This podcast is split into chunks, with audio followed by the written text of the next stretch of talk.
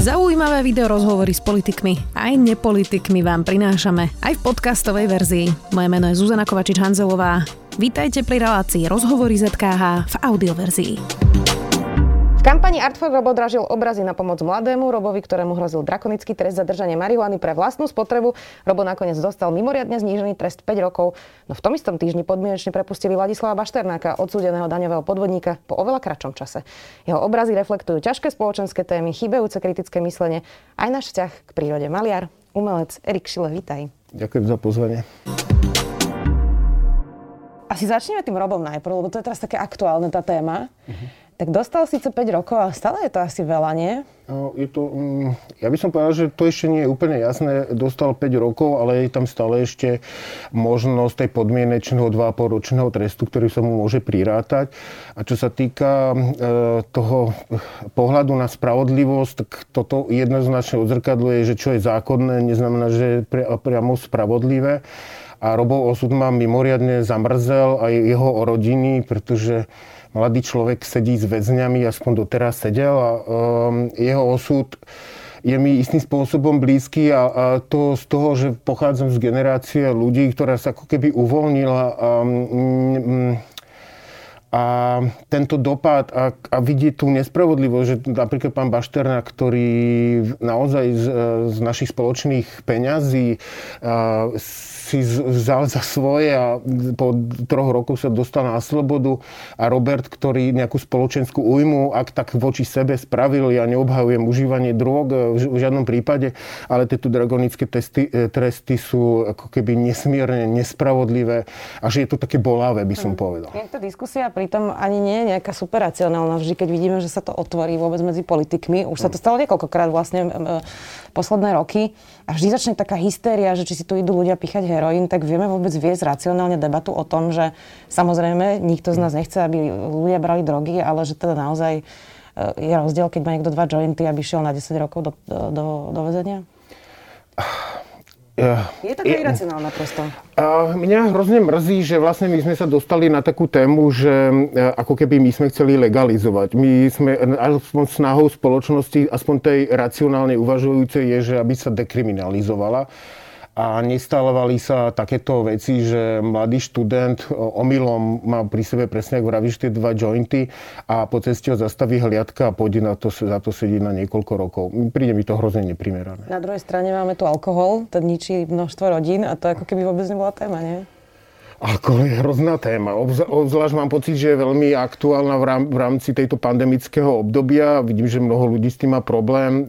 Alkohol ničí jednak spoločnosť, rodiny, um, je to hrozné a nezorovnateľné. Myslím si, že dopad alkoholu na rodinu je oveľa väčší ako toho užívateľa rekreačného tej marihuany. Spomenul si pandémiu. Ako sa ty cítiš po dvoch rokoch pandémie? Hrozne unavený. A Mňa pandémia zastihla v Japonsku na rezidencii a už, ten, už deň mojej vernisáže prišli v Japonsku pandemické opatrenia. Ušli sme s rodinou v podstate na poslednú chvíľu z Japonska sem. E, seklo mi to rezidenciu v Paríži. Mal som medzi tým štyri súkromné výstavy, asi tri skupinové a všetky boli vlastne ako keby hrozné vyčerpanie, pretože ja tú energiu v ateliéri som e, zo seba vydal. Snažil som sa urobiť čo najlepšie veci a v podstate skončili tým, že boli zavesené v prázdnych galériách. A ak som sa aj prechádzal okolo tých galérií, tak som videl vlastne osvetlené steny s tými dielami a odišla mi tá energia niekam na vnívoč preč. Ale ako osobu, ako človeka, ako introverta mi e, niekde na začiatku zalahodila v zmysle, že ja pracujem sám v ateliéri a nič sa mi ako keby v tom dennodennom systéme nezmenilo. Akurát, že všetká tá energia pretavená do týchto vecí odišla do prázdna. Ako, nie len, že pri, neprišiel žiaden feedback uh, od nejakej odbornej verejnosti, ale nemal som možnosť sa vlastne ani skonfrontovať s tou laickou verejnosťou alebo s kýmkoľvek, akože predstaviť svoje dielo. A z toho vyplynulo, že Celý čas som to ešte prijímal celkom s pokorou, aj so zodpovednosťou k tomu patriacou, však je tu pandémia, nebudem teraz dvíhať ramena a stiažovať sa. A že teraz v poslednom období aj tým, že pôsobím na vysokej škole, ma to hrozne unavilo. Aj tá výučba, dajme tomu, že občas prezbehla z prezenčnej na dištančnú, tak e, na, odpoviem teraz na otázku. Cítim istú únavu a za iné okolnosti by som v tejto chvíli ušiel niekam do zahraničia a navrátil by som si ale ani to nie je možné, takže cítim sa hrozne zaciklene. Uh-huh. Ty uh, si spomínal ten feedback aj od laickej verejnosti odbornej, tak mnoho ľudí podľa mňa nevie, že ako to funguje vlastne, keď maliar má výstavu, že prečo je pre vás ten feedback vlastne tak podstatný? Čo ti to dáva? A, ako priznám, že ja by som dokázal malovať aj bez toho feedbacku. je to mňa nejaký vnútorný pokoj, nejaká vnútorná potreba sa vyrozprávať. Obzvlášť v týchto dobách, že pre mňa čím je zložitejšia spoločenská téma nejaká, ktorá nastane, tak o to viac ja ma potrebujú prefiltrovať v tých prácach, aby zo mňa sa nezost, nestal nejaký ufrflaný uh, chlapec v strednom veku. Ale áno, že už keď takto, že ja už keď dostanem ponuka, je to ďaleký deadline, tie príprav, výstavy pripravujeme po roka, rok, dva roky, teraz mám veci, ktoré pripravím na rok 2024 a to človeka jednak udrží v nejakých mantineloch, že ako tej duševnej práce, že si to veci vymyslí, potom ich zhotovuje, investuje do toho nemalé peniaze. A už keď do toho všetkého investujete, stratíte tam hrozne veľa času, tak vlastne v ten deň otvorenia výstavy príde nejaké odpadne z vás nejaká ťarcha, že či to už dopadlo dobre alebo nie, tak e, je zaujímavé počuť, že či ste sa niekam posilnili, či ste konzistentní v niečom, či, alebo že či ten experiment, na ktorý ste nastolili, či má opodstatnenie v tom kultúrnom dialogu, alebo tak. Alebo či to možno pochopili aj ľudia. A to, ja robím komentované prehliadky práve preto, aby ľudia niekedy pochopili, avšak pri mne to nie je tak zložité, komplikovanejšie určite pri kultúrnych, ako teda výtvarných odvetia ako konceptualizmus alebo minimalizmus alebo čokoľvek v zmysle toho. Ja malujem veci, ktoré sú celkom ako keby čitateľné. Ja som inšpirovaný viac menej komiksovým jazykom. Je to malba, že hard edge painting, že malba ostrých hrán a ja do toho nejakým spôsobom vnášam nejaký, nejaký narratív a ten je jasný, ten sa vyvinie z niečoho spoločenského, ale ja, pravda, že ja vrstvením to zakódovávam, aby to bolo zaujímavé, aby som sa nestal nejakou karikatúrou alebo komentátorom tej spoločnosti. A vidno COVID teraz v tvojich dielach? Áno, je to tam jednoznačné. E, jednak ja si ich tam kotvím e, nejakými ikonografiou. E, ja som používal rúšku na malbách ešte v roku 2000-2004, ale týkali sa skôr ekologických tém. A teraz je to čisto takáto téma. A áno, ja si to tam kotvím a dokonca od minulého roka a minulý rok sme mali výstavu z toho, že dva roky som prasne pracoval na téme takého automatizmu Čiže v zmysle, že ja si s niekým zatelefonujem, vyložím si práce, papiere namočím a pracujem vlastne takou podvedomým, takým automatizmom a to, o čom sa rozprávam s tými ľuďmi, ktorých mám na telefóne, ja premalúvávam. Uh-huh. Je to ako keď človek telefonuje a robí si poznámky, tak je to asi podobný systém. A keďže s tými priateľmi, s ktorými sa hováram, tá téma covidu je u nás e, stála momentálne, tak je tam prerástla. A aj tým, že vlastne my keď sme v 2000 20. roku prišli do Japonska v februári, tak práve to tam pribiehalo a my vlastne celú výstavu som venoval vlastne prichádzajúcemu tej, tej, tejto téme. Inak ono to dosť nákosť odhalilo vlastne problémy celej krajiny. Uh, aj hodnoty, ktoré nejaké vyznávame alebo nevyznávame teda. Uh-huh. Uh, a pri tej kultúre to vyzerá, že to dopadlo horšie, ako by sme si možno typli. Uh, a že sme ju vlastne akoby hodili cez palubu?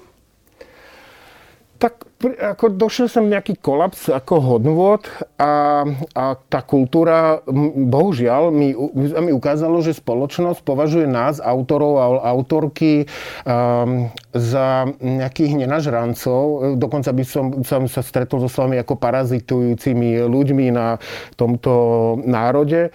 A, a prišlo mi to nesmierne lúto, ale ja som nikdy nebol naivný a idealista v týchto veciach.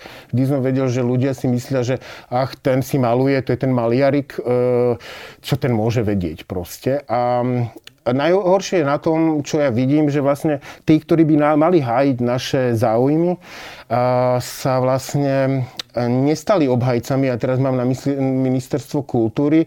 Dokonca mám pocit, že miesto toho, aby hájili naše záujmy, že musíme zápasiť s nimi o to, aby si nás všimli, aby sme vytvorili nejaký tlak e, k tomu, aby si nás napríklad pani ministerka všimla. Mm. To viacerí inak počas tých dvoch rokov hovoria aj v tomto štúdiu. Um, ono, my budeme vlastne tie škody rátať až potom, čo toto možno skončí, boh vie, kedy uvidíme, ale teda uh, zatvorené kluby, galérie, malé, teraz nehovorím o Národnej galérii, ale o, o nejakých menších galériách, ktoré boli možno aj v menších mestách, uh, presne nejaké experimentálne štúdia a podobne, tak to asi bude ešte tristné, keď si spravíme ten odpočet, že čo všetko vlastne zaniklo, nie? Ja sa strašne bojím, že tá živá kultúra vždycky bola na také hrane, že či prežiť. Teraz sa presne nebavím o Slovenskej národnej galérii alebo galérie, ktoré fungujú z nejakého podporného systému. Alebo aj áno. Ale, alebo sú tu galérie komerčné, ktoré žijú z predaja a vždy boli, mám pocit, že na hrane ako užívenia a prežitia. A po týchto dvoch rokoch e, si myslím, že mnohí z nich si položili otázku, či, čo ďalej, že či to má teda význam. Ale mňa tak niekde um, naplňa pozitívnym, myslím to, že títo ľudia to nikdy nerobili predovšetkým pre peniaze. Uh-huh. A že kultúra vychádza z ľudí, ktorí majú nutkavú potrebu hovoriť o veciach a teraz hovoríme aj o tých um, v tom diapázone aj z toho z dola, že tie kultúrne malé centra, ktoré vznikajú vedľa, čo je najväčší paradox na Slovensku, že vznikajú v okresných mestách malé kultúrne centra vedľa tých veľkých mramorových, travertínových postavených budovách, ktoré vznikli pred 60-40 rokmi, ktoré e, sú prázdne a tie malé klubiky a tie galérie sa snažili vypúšťať nejaký impuls života. A ja sa veľmi bojím, ale pevne verím, že prežijú práve vďaka odhodlaniu, že to sú väčšinou nadšenci, ktorí to nerobia pre nejaký kariérny rast. A všetky tie galérie, ten je problém, že vznikajú fakt, že idú od spodu, že začínajú malými výstami, malou podporou, mladšími autormi. To je vec, ktorá vzniká, rastie a Uh, tie silnejšie, ktoré majú nejakú históriu, predpokladám, že prežijú. Troška sa obávam o tú eufóriu, euforickosť uh, tých ľudí, ktorí to robili na vlastných kolenách a žili z nejakého toho vstupného, nejakej podpory a že to niekam odišlo dostratená. Mm. A no ten hodnotový rebríček sa v krajine ako keby pomerne zdegradoval.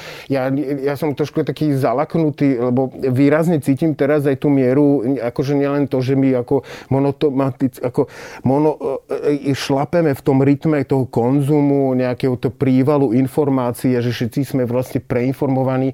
Dokonca tá spoločnosť sa rozdelila, netuší, ktoré sú správne a ktoré, e, ktoré nie.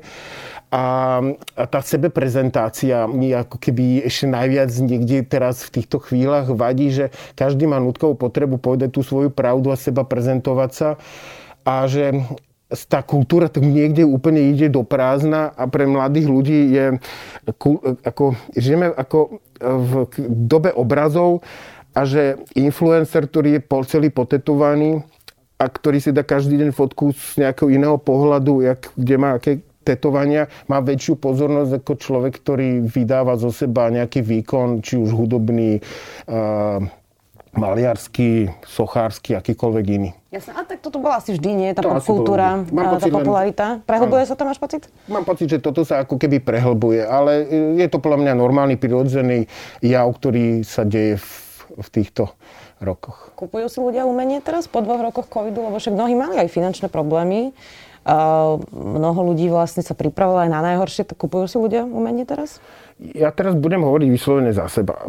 Netrúfam si teraz hovoriť za kultúrnu obec a vôbec výtvarnú, pretože dostávam rôzne informácie. Ja som mal to šťastie, že uh, si ma počas pandémie kúpili dve štátne galérie do svojich zbierky, zbierok, čo mi pomohlo. Ehm, a áno, chodili ku mne zberatelia, ktorí dlhší čas napríklad neboli a ich e, odpovedou, prečo prišli, bolo, že strávili doma veľa času a zrazu mali záujem o nejaký zážitok, ktorý by si vzali domov.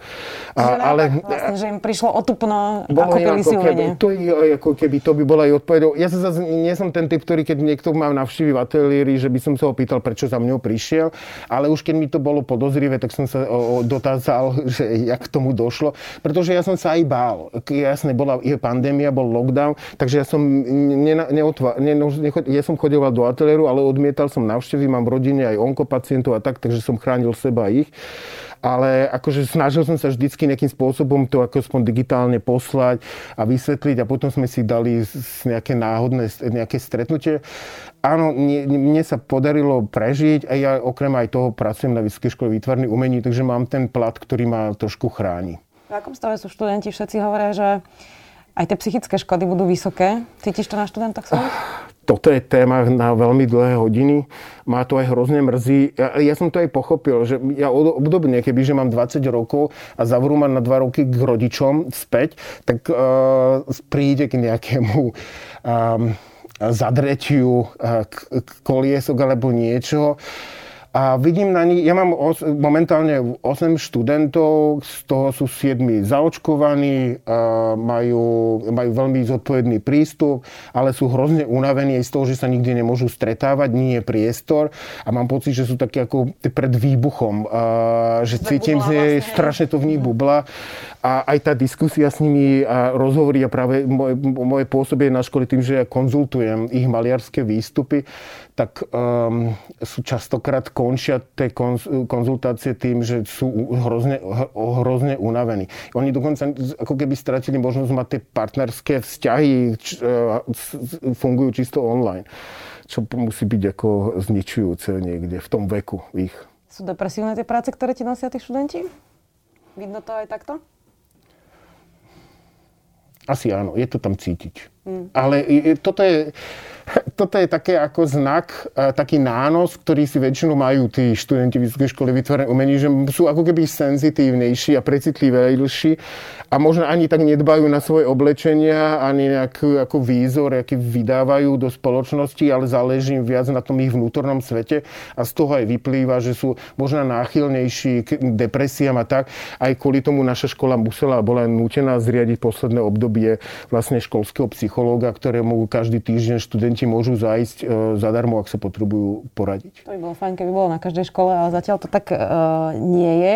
Inak um, ja som si pozerala teraz nejaké tvoje staršie, staršie diela a priznám sa, že ma veľmi pobavila podsta Hlinkovej garde. uh, to je vlastne taký ten dvojkríž, ktorý mali vlastne aj uh, na tej uniforme v Hlinkovej garde a je tam teda taký Mickey Mouse, ktorý močí na, na hrob. Áno. Uh, to je také kontroverzné, nie? Dostávaš za to hejt? O, som, je, som ani s tým nepíšim. Aj, počiatku som to prežíval. E, podsta hlinkovej gardy je vlastne terminus technicus, je to dioráma. To je vlastne ako keby menšia analógia alebo menšená socha alebo nejaký tak, taká vec. Ja som našiel vlastne ten základ materiálny práve mm, na cintoríne v Rožňave e, ako v medzi vyhadzenými vecami a z toho som si ja začal vytvárať takú vec. A ja pracujem aj, recyklujeme postavičky a boli, mal som tam z Japonska nejaké pes, postavičky, ktoré ja vlastne taký ready z nich robím, že pozliepam a tak. A príbehom toho je, že tam vlastne e, člen Hlinkovej gardy, ktorý je mŕtvý a plače nad ním e, jeho pani matka a e, postavičky moje, Mickey Mouse a tak ostatné, sa tam dejú nejaké akty, tak čúrajú na jeho hrob a je to ako keby, a pani matka to nevidí, lebo má zakrytú hlavu e, vreckovkou a z toho vychádza na stene malba hlinkovej gardy znak a prvýkrát som to mal vystavené v Kunsthalle v Bratislave roku 2017 potom Banskej šťavnici a dostal som niekoľko e, reakcií na to. Banskej šťavnici sa prv zlakli, že ten pán je baník a nie, ako keby niektorí si nečítajú tie štítky a, a menovky, tak tam bolo, že prečo v Banskom meste čúrajú moje postavičky na baníka, tam im bolo dovysvetlené. Však Banská šťavnica má veľký, e, veľkú, bohužiaľ smutnú skúsenosť s deportáciou a, a áno, občas dostávam od dezolátov ja ich tak nechcem volať, od ľudí, ktorí si myslia, že národná hrdosť je jediná pícha, ktorú v živote majú, tak od nich občas dostanem niekoľko správ, prestávam to čítať. Uh-huh. Bojím Filtruješ. sa, že znepokojuje ma to potom. Uh-huh. A potom ma ešte druhé dielo pobavilo. A to bol Ježiš v Gecemanskej záhrade, ale teda v slovenskej verzii.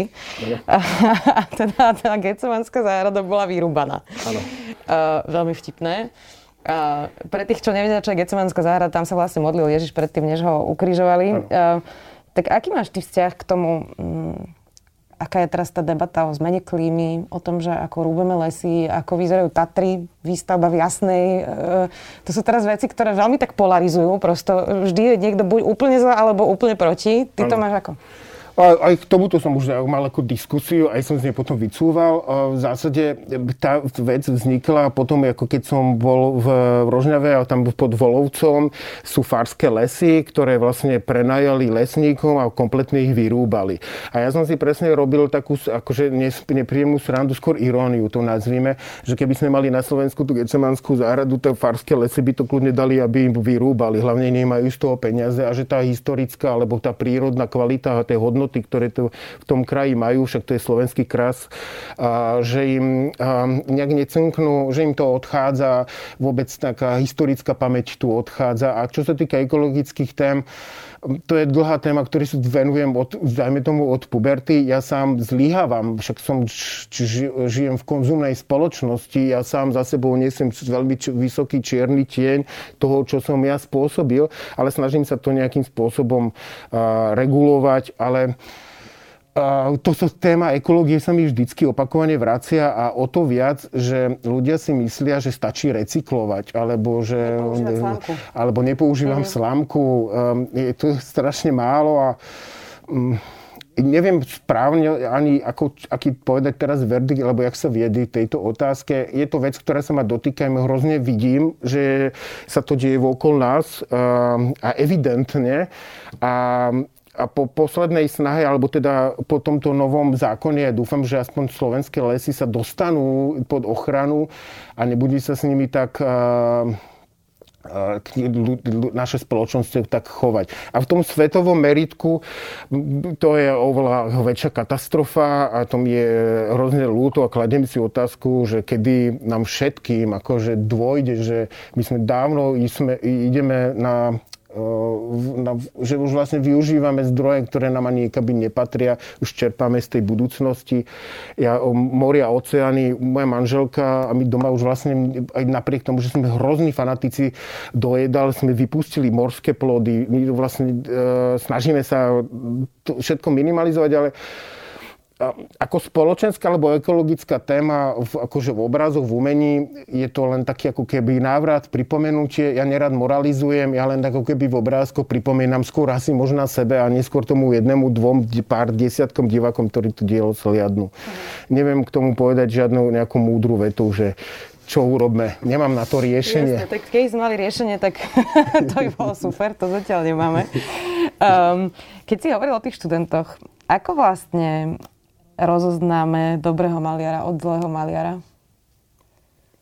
Dobrá otázka. Tak uh, ja by som povedal, že jednak ten talent je tam nevyhnutný. Mám taký pocit, že kedy si sa hovorilo, že tá genialita sa objaví v tom, v tej úspornosti ťahov, že ten človek, ktorý vás namaluje, namaluje že s tou úspornosťou ťahov a tým, ako keby tým šťastím nánosu a náhodenia, a čím menej tomu urobiť, to sa hovorilo Gojovi alebo Ticianovi, alebo takže proste z mála vedel urobiť veľa. Dnes myslím, že sa to trošku mení, že aj to remeslo, aj tá akože nielen to remeslo, ale tá práca a odhodlanie. A ja to ako teby delím, keď to vyberáme na príjimačkách, ktoré máme napríklad budúci týždeň na Vysokej škole výtvarných umení, na katedre maliarstva, tak my riešime také dve polohy. Jedna je tá formálna, akože ten formalizmus, ten spôsob, akým mhm. človek uvažuje, že ktorú z tých foriem, tých, mm, to malba je veľmi široká záležitosť. Kedy si to boli štýly, izmy a tak od 90. 0. rokov je to množstvo rôznych nánosov, spôsobov, ako si to individualizovať a pracovať so svojimi vlastnými témami. A to je to, čo my vlastne potom hľadáme a to je ten názor. Že či, čo zobrazujem, pretože ja si myslím, že taký ten hyperrealizmus, ktorý ukáže krásny výklad alebo krásnu kyticu orgovanov a dokonalú pravdu toho prenosu, je strašná nuda. Tam nie je názor. Tam nie, to je vlastne strašne plitká záležitosť, vyslovene remeselná.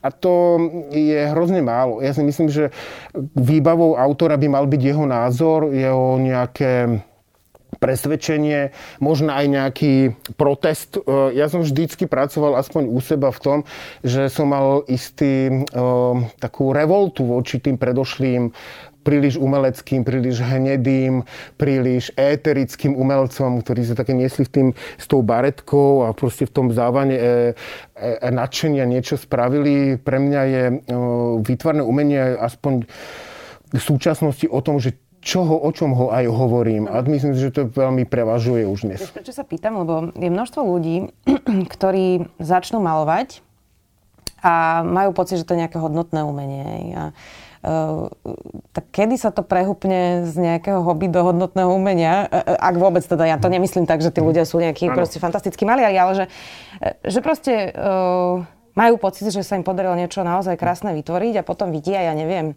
Andrea Dubravského, mm. ktorý niečo namaluje a povie, to viem aj ja by som to mhm. vedel namalovať. Hej? Mm. Tak aký je rozdiel medzi takým, ja neviem, Andreom Dubravským a niekým, kto si maluje doma uh, na, na stojania a fotí si to potom pre svoju rodinu? No tak uh, je to, podľa mňa súvisí to s nejakou aj, aj pracovitosťou, nejakým ako keby nápadom. E, určite je dôležité, aby ste mali nejakú výraznú výrazový prostriedok. Či už je to farebnosť, alebo ten formálny jazyk, alebo práve tá téma. A nejaká konzistenčnosť, e, že nie, čo ja napríklad niekedy mám problém, že moja tvorba, keď si prejdem tie dve dekády, tak nie je úplne konzistentná, konzistentná a, a jednoznačná, že sú tam nejaké výhuby, e, výhybky a snahy snahy. A vrátim sa k otázke, tak eh, Andrej eh, preš, eh, si prevzal vlastne nejakú tú retoriku maliarsku, ktorá funguje, je veľmi rýchla, veľmi spontánna, pracuje s tými agrotémami, s tými slepicami a tak. A to práve nie je to tendenčné, alebo také, čo by si človek normálne povedal, že si vyhľadá súčasnú knihu umenia a tak skúsim toto napodobniť. A veľký problém mnohých ľudí je práve ten výber. A o čom som už hovoril, že čo budú zobrazovať, e, čo ich témou, nejaká a mám taký pocit, že zotrvačnosť je veľmi dôležité, že nikto úplne z prvého i malby, alebo nemyslím si, že dnes existuje nejaký ten kult genia, že niekto si 2-3 krát namaloval v detskej izbe a potom urobí jednu vec v pivnici, ukáže a že z toho vznikla nejaká bravúrna vec. Nepoznám autora, ktorý by bez toho procesu, ktorému sa viaže nielen to, ale aj nejaká podpora nejakého kurátora, nejakej teoretičky umenia, dajme tomu, nejakej galérie, ktorá, ktorá ktorá vás vezme do zastupovania, ako keby hlúpo povedané dostane a povie, že vy za to stojíte. A to pomaličky si takto vystaviate svoje portfólio, vezme si vás štátna alebo národná galéria do zbierky a to je tiež ďalším potvrdením vašich kvalít. A takýmto postupným procesom, takouto vašou kostrou si vybudujete vlastne svoje meno a, a, a, a v neposlednom rade je naozaj byť e, trošku dráždivý a trošku provokatér, provokatér mm-hmm. a trošku povedať povedať veci na plné ústa, čo si mnohí iní nedovolia. Ako byť riskantný, riskovať je vo výtvarnom umení dosť. A ja si ešte aj myslím, že ďalšou vecou je, že um, ako si seba dôvera, že ak si sama nedôverujete a neinvestujete prostriedky do svojej práce, tak pochybujem, že niekto iný tomu potom neskôr aj uverí. Tak inak možno sme dali teraz návod aj tým, čo prídu na tie príjmačky budúci týždeň. Mám ešte jednu takú tému, na ktorej mi prizná sa, že osobne vždy veľmi záleží a to je, že ako sa vlastne vo verejnom priestore obklopujeme umením a tým vlastne formujeme tú spoločnosť nejakým spôsobom. Eh, a teraz dám príklad napríklad z tej Bratislavy, eh, kde teda eh, tie sochy, ktoré sú napríklad pri PKO, tak to proste nie je to úplne ako vysoký typ umenia a prosto každý si tu tak nejako po svojom vždy niečo osadí a urobí nejakú baletku nejakého Andersena, neviem čo. Mm. Uh, potom máme premietanie na Bratislavský hrad, uh, takej tej insitnej zimnej krajinky. Mali sme tu inak uh, šéfa, krajsk- šéf, šéfa pamiatkového radu, on hovoril, že by bolo fajn, keď sa tam napríklad teda Sadovska premietala, ale že nie úplne insitné krajinky. Tak ja som napríklad bola v Kolumbii a tam pred galériou boli boterové sochy. Mm-hmm po ktorých lozili deti a vlastne od malička si ich ako ochytali a no. mali vlastne ten kontakt, aj keď možno do tej galérie nešli, mm-hmm. tak tá galéria vlastne prišla za nimi ako keby von, hej. Mm-hmm. Um, tak uh, ako my vlastne pracujeme s tým umením vôbec, aby sa dostalo presne k ľuďom, ktorí možno do tej galérie nevkročia, ale boli by obklopení niečím, čo si povie, že hm, OK, toto, toto je pekné. To je vec umenia vo verejnom priestore a ja tak, tak vidím niekoľko rovín, že bude to tak tá a, a, revolta, že vo verejnom priestore vidíme tie street artové invencie alebo nejaké, nejaké výstupy, a, ktoré nemusia byť vždycky kvalitné, skôr opačne. A ten, to umenie vo verejnom priestore má presne, ako si spomenula, že veľký, ako veľmi dôležité pre naše, na ten život vo verejnom priestore nás to obohacuje aj trošku formu formuje našu, naše chápanie alebo takú kultúru v vizuálnom umení ale tu, to je jednak zanedbávaná vec už v predošlom e, režime, kdežto vlastne verejný priestor tu boli sami partizáni a partizánky a, a, a podobne. A v dnešnom svete bohužiaľ o tom rozhodujú developery e, častokrát, ktorí majú nie že nulový, ale oni úplne absencia vkusu a príkladom je pre mňa teraz e, neslavná vec, ktorá má aj veľkú, veľkú priazni, veľa priaznivcov a to je vlastne verejný, verejná také osadenie súsovšia a pána Lasicu a, a v Petržalke, v Petržalke to je. A ja rozumiem, že ľudia si hovoria, že Ježiš, že čo, čo nás, akože mňa osobne do toho, že však to je ich súkromný pozemok. A to je ten problém napríklad, že človek si myslí, že je súkromný pozemok, tak si tam môže vsadiť čokoľvek. Ja by som doprial týmto ľuďom, nech ich sused si postaví 5 metrového Mickey Mouse v susedstve a nech sa na ňo pozerajú vo chví, voľnom, voľných chvíľach. A ten verejný priestor, tu už bola dlhá diskusia, niekoľko ľudí sa už o to snažilo, akože viesť diskusiu, ale to je vec asi legislatívna, že kedy si to bolo vyčlenené, že každý človek, teda každá inštitúcia, ktorá bola postavená alebo budova z nejakého rozpočtu percentuálne muselo ísť do nejakej verejnej e, sochy. Nie všetky dopadli dobre, ako sme spomenuli. Ale niektoré áno. Tam bola aj nejaká, nejaká komisia, vyberali ich. Nie vždy možno najkvalitnejšie, ale máme tu úžasné vý, e, výstupy. A dnešok je taký, ja, ja by som to zhrnul doslova Disneyland. Akože zabav, ja obávam sa, že väčšina ľudí a vrátane pani ministerky si myslí, že kultúra je také park kultúry a oddychu, tam sa prídeme a oddychneme sa, bude tam nejaký ten pátos, nejaká tá zábava, dáme si hotdogčik a pôjdeme domov, až sme sa kultúrne vyžili. A ja tak vidím taký Disneyland, že sa niekde zhrnie na nejaké malé miesto a pár budov s hlavičkami a cibulovými vežičkami a pobehujú tam nejaké animované postavičky a všetci sú radi. A podobne mi to príde vo verejnom priestore u nás. No, musíme rozusmiať. Čiže taký lunaparčík. My to berieme ako lunaparčík. Ale dajme to niekomu spraviť, čo urobí Lasicu Satinského, však sú to významné naše kultúrne postavy. Bože, ešte, že ich nevideli tie sochy a možno by sa mi aj páčili.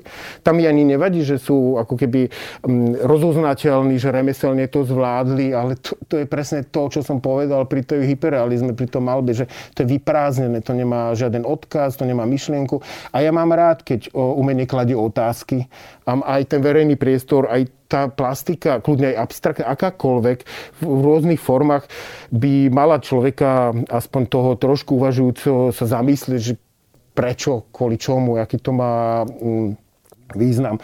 Ale my vlastne podsúvávame vo verejnom priestore veci, ktoré nekladú otázky, sú jednoznačne hneď rovno čitateľné a najlepšie, keď sú ľúbivé a usmievajúce. A najlepšie bolo, keby vydávali ešte nejaké disko zvuky a svetielka okolo toho. Inak ja si myslím, že Milan Lasica by to dobre nejako bolmotoval, toto, to, to, to, tento počin. Myslím, že hej. Um, čo by si chcel, aby sme aby sme sa budúci rok, alebo teda tento rok, myslím, budúci, uh, zlepšili uh, v príumení práve. Čo by bol taký plán, že by sme si mohli dať a potom si to odče- odčeknúť, že v tomto sme sa trochu posnuli po tej pandémii, je to lepšie?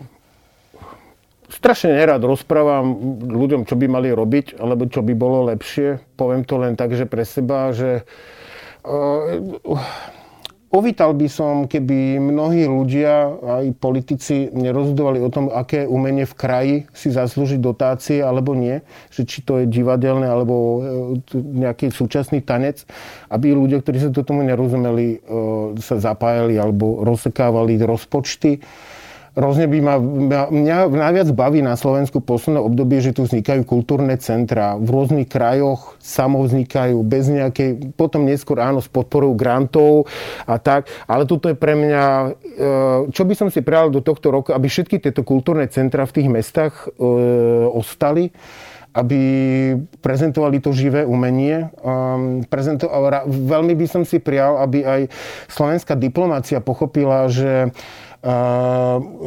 že do, nielen šupolienky a keramika sa dá vyvážať, ale že je tu nejaké živé súčasné umenie. A teraz nenarážam ani na malbu, ale vo všeobecnosti.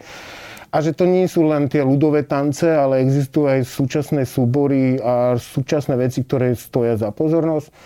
A od ľudí by som si prijal tých, ktorí to sledujú, že ak si mysleli, že ľudia ktorí sú, že sú nenažranci, doslova, že parazitujú na ich daniach, tak um, ono to je isté dlhá doba, keď sa človek rozhodne nejakú takúto prácu robiť a pracovať v, v kultúre a že tu okrem vzdelania e, žiada strašne veľa um, zaprenia sa a to je jednak finančného, lebo málo kde sa tak finančne ohodnotí táto práca. A ako aj povedala Monika Kompaníková, ktoré som dneska ráno počúval, že aby sme sa my v umelci nemuseli obhajovať. Aby som nemusel obhajovať niekomu, že to za to stojí, že to má tú svoju hodnotu a že tá moja práca, ktorú som tam strávil, nie je to, ako si mnohí predstavujú, že tam prídem prezleknem sa do teplákov a že spím na gauči a občas niečo v návale šialenstva namalujem. Vôbec nie. Tak troška úcty asi možno. Tak to by sme si mohli želať všetci navzájom, to by nám myslím tak trochu pomohlo. Perfektne. Ďakujem ti veľmi pekne, že si si našiel čas. Maliar, umelec, Erik Šivo, ďakujem veľmi pekne. A ja ďakujem a prajem pekný deň ešte. Počúvali ste podcastovú verziu relácie Rozhovory ZKH. Už tradične nás nájdete na streamovacích službách, vo vašich domácich asistentoch, na Sme.sk, v sekcii Sme video a samozrejme aj na našom YouTube kanáli Denníka Sme. Ďakujeme. Kde sú hranice slobody slova? Je človek len veľmi komplikovaný stroj? A ako skresľuje naša myseľ realitu? Som Jaro Varchola a ja Jakub Betinský a spolu tvoríme podcast Quantum Idei, kde veda diskutuje s filozofiou. Novú diskusiu nájdete každý druhý štvrtok vo svojej podcastovej apke, na našom Facebooku a Instagrame a tiež na denníku ZME. Tešíme sa na vás.